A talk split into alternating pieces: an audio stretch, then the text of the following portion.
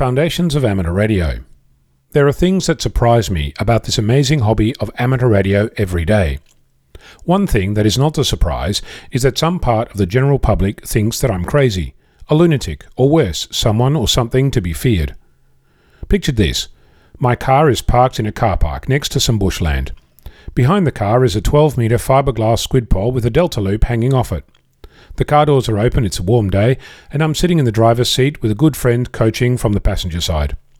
I'm calling CQ and trying to figure out if this antenna works. Q Isabel. She's the local ranger from the park we're in. She pulls up in a truck and comes out with, So, what's going on here then?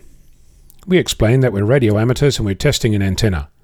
She tells us that someone has seen us, phoned it in to the ranger, and she's been tasked to come out and check. We've been set up for all of 15 minutes. Two days later, I'm in my local park, two minutes walk from my home, trying to see if the Delta Loop will reduce some of the RF noise I get at home. I've brought along a fishing rod, some guy wires, walked around the park, found a suitable tree, unpacked my stuff, cast a sinker across the tree, hoisted up the Delta Loop, secured it to a nearby fence, and strapped the feed point to a tree with some webbing. I'm sitting on the ground with my radio, having a fine chat with a fellow amateur when two likely lads walk up in ranger uniforms.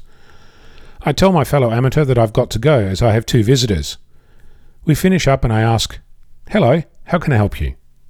One ranger tells me that they have had a report from a neighbour who told them that there was this lunatic putting ropes in trees and doing weird stuff. He goes on to tell me that he's quite disappointed to see the actuality of a radio amateur setting up an antenna. Seems our ranger was in the emergency services in a prior life and has some experience with HF wire antenna. They have a look around to make sure it's not unsafe and that I haven't damaged any trees and finish off with wishing me a great day. I learned two things from this. Expect to be noticed and think about how the public might interact with what you're doing. Also, be mindful of public safety. Ensure that your setup isn't a health hazard to someone. So, those are my lunatic amateur stories. What stories do you have to tell? Drop me a line and let me know. I'm Onno, Victor Kilo 6, Foxtrot Lima Alpha Bravo.